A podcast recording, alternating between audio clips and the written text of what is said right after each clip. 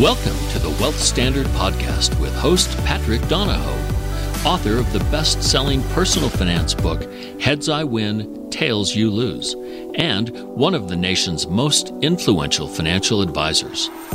The Wealth Standard's focus this season is investing. 2020 opened with markets and asset prices at all time highs, but many of us experience more financial uncertainty now than we did a decade ago.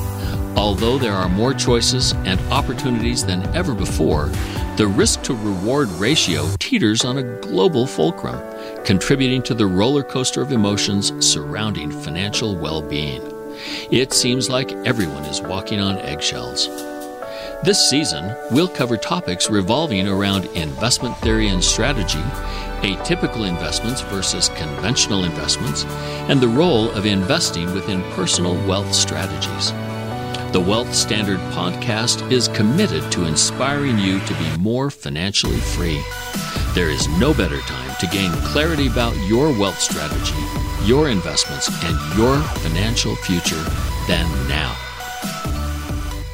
Hey everybody, how you doing? Thanks for tuning in to this uh, kind of part two with Jason Hartman. Jason is another one of those deep thinkers that helps me to check my assumptions, check my perspective, and the podcast that we did a few months, well, it's been yeah, a few weeks, months ago with Richard Duncan, really sparked a lot of comments and questions around what's going on. And Jason and I really dive into, and this is something I'll do in the next podcast episode with Andy Tanner, is you talk about what is the system that we are in right now, not what the system should be or what the Fed should be doing or what the government should be doing. It's what they are doing because those things we just don't have control over. And when we operate our mindset and subsequently our decision comes from that with something that doesn't exist, which is a, a hope, oftentimes we make the wrong decisions. And so I think the more we understand about how the economy functions, how the short term debt cycles and specifically long term debt cycles, which is the monetary system, how they work, I think we can better understand where things are going. And so that's where I talked about Ray Dalio's How the Economic Machine Works. I think that's important to understand. I think it's a very well articulated video that helps us understand the system that we're operating in, whether it's good or bad, whether we think it should be another way or should be the way it is. It doesn't matter. It's the way that it is. And that's something that we can't control. But we can control how we operate and the decisions we make with our investments, with our money, with our wealth. So Jason and I start to get into it. And I think it's a perfect kind of introduction to the next episode, which is going to be with Andy Tanner, where we dive even deeper. Thank you guys for your support. Thank you for visiting the website, subscribing to the newsletter. We're trying to announce episodes and other things. Thank you for those who have taken advantage of some of the resources on the wealthstandard.com. Don't forget to go there for the show notes. Jason and I are mentioning a few things here that are notable. So make sure you go to show notes and capture those. Also, all of these are video recorded. So if you guys are listening, you can go over to YouTube if you guys find yourself at home and want to watch the video as opposed to just listen to the podcast. So just go to YouTube forward slash the wealth standard and uh, you guys can subscribe there. Okay, that's it. Let's get to my interview with Jason Hartman. Thank you guys. Bye. Taking a break from the show, you know, entrepreneurs inspire me. I love meeting leaders of successful ventures who discover an idea, formulate the business, and then execute. You'd assume that they know how to structure their personal finances. I believed that too, but I was wrong. Entrepreneurs are never taught to effectively manage their wealth to work alongside their business and lifestyle. All of that work, effort, toil, and time wasted. Entrepreneur 101 is an online course that teaches you a financial strategy that works so that success is not a flash in the pan, but lasting. The spirit of the entrepreneur doesn't have to be compromised. Register for the Entrepreneur 101 course today for free at thewealthstandard.com forward slash ENT. That's Echo November Tango thewealthstandard.com forward slash ENT. Hey, Patrick, it's good to see you again. Hey, same here, Jason. So, one of those listener questions you sent over was about the economy growing and shrinking and uh, why that happens. So, we could talk about the business cycle or a variety of things. And then we have to ask ourselves, right? Have the rules changed in an era of pandemics and riots, civil unrest? What do you think? I'd first say that it's interesting that people are asking these questions. And I think it's because they're uh, more aware of what's going on in society than they have been in the past. Mm-hmm. And this is a question that you can spend days on. I mean, there's whole PhD programs on why this and why that as it relates to the economy. I think the long and, and short of it, right, is the economy is just the measurement of resources that are used for particular purposes, right? And when an economy grows, I think that indicates that there is an increase in production, an increase in value. In a nutshell, in really easy terms, that's why economy grows, right? In theory, but I think our economy is different than when those kind of first economists started to define economies and then start to measure it. So today, our economy is in large part based on debt and consumption. And that's where it gets really complicated in a sense, because most people think that money is value, but money is ultimately debt. If you think about how money is created today. Right. And it's a different monetary system than the past. Uh, at the same time, the more you understand about that, the more questions I think you can ask because although our economy grows, right? GDP, well, obviously right now, but previous to COVID, economy was growing at a small percentage. Okay. But also what was growing was the expansion of credit and debt, right? So that is what expanded, I would say, overall economic growth. Mm-hmm. So, yes, we live in an economy that's built on a house of cards, essentially, and money is created through debt and this crazy fractional reserve banking system we have. Both of us have studied that stuff a lot. If people don't understand it, believe me, it's really obscure and it's hard to get your head around. It's just so weird. Read books like A Creature from Jekyll Island. We both know G. Edward Griffin, of course, I'm sure you've interviewed him. I, I know I have on my podcast several times. And it's just hard to get your head around this stuff. Even if you think you get it, it's like there's another layer. You can keep peeling back the onion on this. But I do think we'd be remiss if we didn't just talk for a moment about the good old fashioned business cycle. And that's largely an Austrian economic type of thing. And if there's any economic school of thought that I most subscribe to, and I think you too, it's the Austrian school. And the Austrian school is, and by the way, this is by no means an academic definition. Um, it's just a sort of man on the street view of it, is where they would say that the opposite of it would be John Maynard Keynes. The opposite would be Karl Marx, who, by the way, Karl Marx, as much as I don't like him and don't agree with him, I have to give him credit. Uh, he's responsible for the deaths of hundreds of millions of people. I'm not getting giving him credit for that. I definitely do not like his ideas, but he is far and away the most influential economist in world history. He changed the world massively. The entire Soviet Union was based on his idea. So sometimes you need contrast, Jason. You need contrast to understand the value of one system versus when it's compared to something else. I love it. That's a great, glad you pointed that out. That's really good. So, Austrian school would say the way to create wealth is through capital formation and production. That's like reality, right? And it totally makes sense. Mm-hmm. But we don't live in that world, as you were alluding to a moment ago. We don't live in a world of reality. We live in a world of money being a super symbolic idea and really literally an idea based on fiat. We live in a world where Keynesianism has prevail largely, and it is the way it is. So, but going back to that Austrian school business cycle concept, let's just talk about that for an idea. So, they would say that the economy always acts in cycles. And if you're looking at a chart, it goes like this, right? And there's this cycle where it's a boom time and there's expansion and more inventory of products and services is created. And I even say inventory in the world of services, because if we look at what happened during the shutdowns, when nobody could get a haircut, nobody could go to a nail salon, nobody could get a massage, nobody could get a lot of stuff, right? Those are all services, right? So even services have an inventory in a sense, right? Because if those businesses go out of business, which many of them will or have already, there's lower inventory. Okay. Now we mostly think of inventory in terms of widgets, right? So this is an economic widget, right?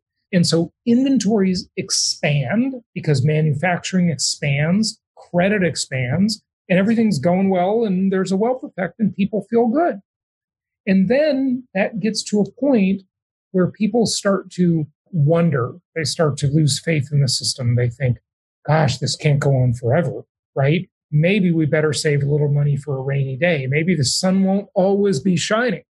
Okay. And they start to rein in their horns a little bit. And then you see the stock market pull back, right? And you see some bad days occur. And then you see the houses in your neighborhood aren't selling for those crazy prices they once were selling for. Then you see, well, maybe it's not quite as easy to get a raise at my job or to get a new job or to get that promotion. Or maybe my company laid a few people off and people start to get a little bearish, right? So that sets up for the next cycle, which is the bust, right? So I'll, I'll let you. Yeah, those are great. Those are great thoughts. And if you think about it, the growth and the crash of economies is in large part the dance between the rational and the irrational. And I think from the rational side of things, right, it's, I think people are naturally wired to grow first and foremost. And then they're wired to either get the same for less, okay, or get more for the same. Okay. Meaning the phone, right? The efficiency of, of phone and technology, right? You're paying a little bit more, but look at how much more you're getting compared to five years ago, 10 years ago, right? Sure. Or you get the same for less price. I mean, the, I think the Apple, the new C version of it, right, is, is much less. At the same time, it still does a lot.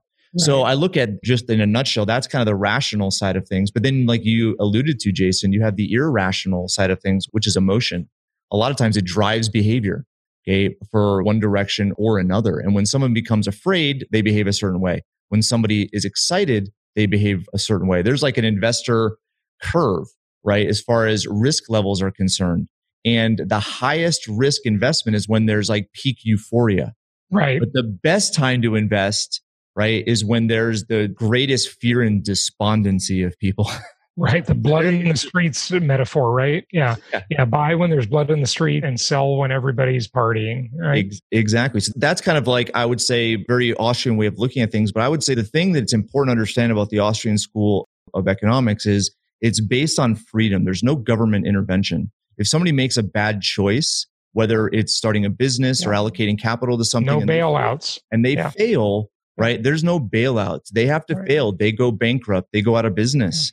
And right. that's necessary for the learning experience of how people provide a service, provide yeah. a good to make sure that what their ideas in their mind is actually in demand in the economy. Right. that's it's, what I love about the creative destruction. For, for sure. And Schumpeter's creative the great, you know, uh, we're so afraid of failure, but yeah. failure is one of the greatest teachers, especially in business. Mm-hmm. And if you just continue to band aid and band aid and band aid and band aid something, the bone is eventually going to break. The wound is eventually going to get infected and a person's going to die. That's a very good point. And I would put it maybe another way, though, because we all saw that with the bailouts, right, in the Great Recession. And a lot of people were very upset about the bailouts, and the bailouts prevent, they artificially prevent what needs to happen. And those failures, those bankruptcies, those businesses going away, it needs to happen. And when you don't let it happen, when you interfere with the process, when the government comes in and bails them out, then you, get this situation where you're encouraging bad behavior. There's a moral hazard, as they say. And these companies and then the greater economy in general become, they become like these zombie companies and then the whole economy becomes like this zombie economy where think of it this way when you wake up in the morning and the first thing millions of people do is they have a cup of coffee. I know it's the first thing I do, pretty much. Okay. And you want to kind of jumpstart your system, and your system will naturally wake up. I mean, Pat, you don't drink coffee, right? Mm-hmm. Uh, but I do. And I didn't used to. Okay. I had this girlfriend got me into Starbucks years ago, and ever since then I've been addicted, right? Not to not to them, but just coffee in general. And uh, so now I need it. but you don't need it.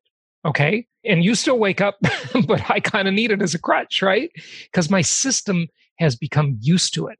And so after a while, you, you know, like any form of addiction, and caffeine is an addictive substance like many other things, many behaviors, drugs, alcohol. That's what we think of as addictions, overeating, whatever. But there's lots of little addictions we all engage in all the time. Okay. Little addictive behaviors here and there, little compulsions. And what the nature of it is, is you always need more to get the same result.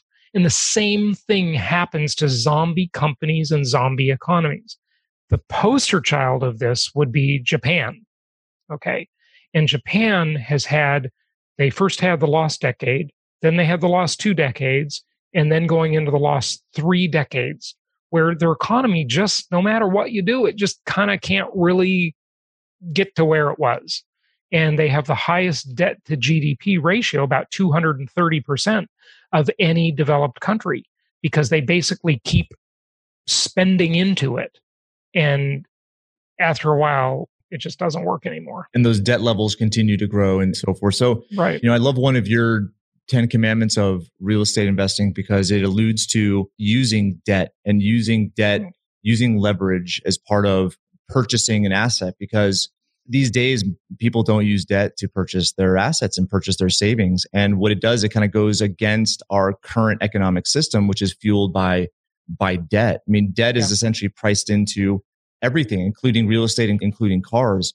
So you look at what exists today, whether it's the Japan economy or whether it's our economy, and the growth of the economy in large part is due to credit expansion when there is stimulus. And that's why the Federal Reserve in the United States has had to constant quantitative easing, right? And continue to expand because they have to grow. And the reason why they have to grow is because there's interest it's due on the debt, right? And they need to pay the interest. Yeah. So it's one of those things where they have to grow the economy so that there's greater output, greater taxes, which then pays pays the it's, debt. It's a treadmill. It's a it, treadmill. It is, and so, that's where Richard Duncan. I'm not sure how much you've yeah. studied him. I had him. Yeah, on, he's been on my show several times. Yeah. yeah, and you know he I think understands this well. Not to say that it's a good system. I think it's an incredibly flawed system, but it's the mm-hmm. system that we have.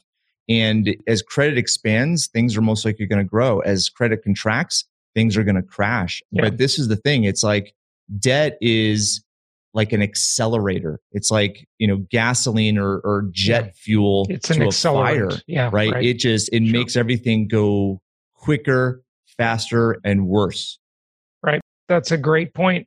And the difference between using leverage to say buy real estate versus a country or bailing out companies that shouldn't be bailed out or spending on the welfare state, that isn't really a capital investment. Whereas the property you're buying, as long as it's a sensible property, is a capital investment. Look at the bottom line, and maybe we can wrap up this little segment with that, is that the idea is if you want to create real wealth, you've simply got to have capital formation.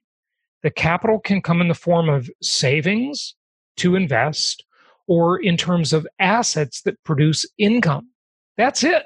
Like it's really that simple. Okay. You know, you cannot spend on welfare programs or bailing out zombie companies to grow your economy. That's not the way to spend your way out of it. It, it just gets progressively more difficult, requires more stimulus every time, more caffeine every time. That idea. Yeah. So I'll end with this, Jason, which is, I think, really interesting when I realize this. But let's say you have a government worker that is renting a home that you own, that you've purchased with leverage, you purchased it the right way. They're paying, but the way in which they're paid is based on the government being able to debt and be able to provide capital in the form of debt so that that person can get paid. Same thing with if a person works for a Fortune 500 company that is fueled in large by corporate bonds, which they use, right, to capitalize their company and work their company, grow their company. That money is then used to pay this person who then pays the rent on your property. Same right. thing with the suppliers of lumber, yep. uh, you know, builders, you know, in large part, a lot of that supply comes from being able to have access to debt, which allows them to produce. So it's an, it's interesting just to see debt is this, is that kind of foundational thing domino that's required these days in order for the economic machine to be working. We live in a world of credit based assets. And mm-hmm. when the credit dries up, things get tough. And there's another cycle right there. Good stuff. Pat, thanks for having this talk with me. This was great. I love the conversation. We kept it as simple as you can. Thank you for listening to the Wealth Standard podcast. Be sure to visit the show's official website, thewealthstandard.com, for appropriate disclaimers and terms of service. Guest opinions are their own. If you require specific investing, financial, legal, tax, or any other specialized advice, please consult an appropriate professional.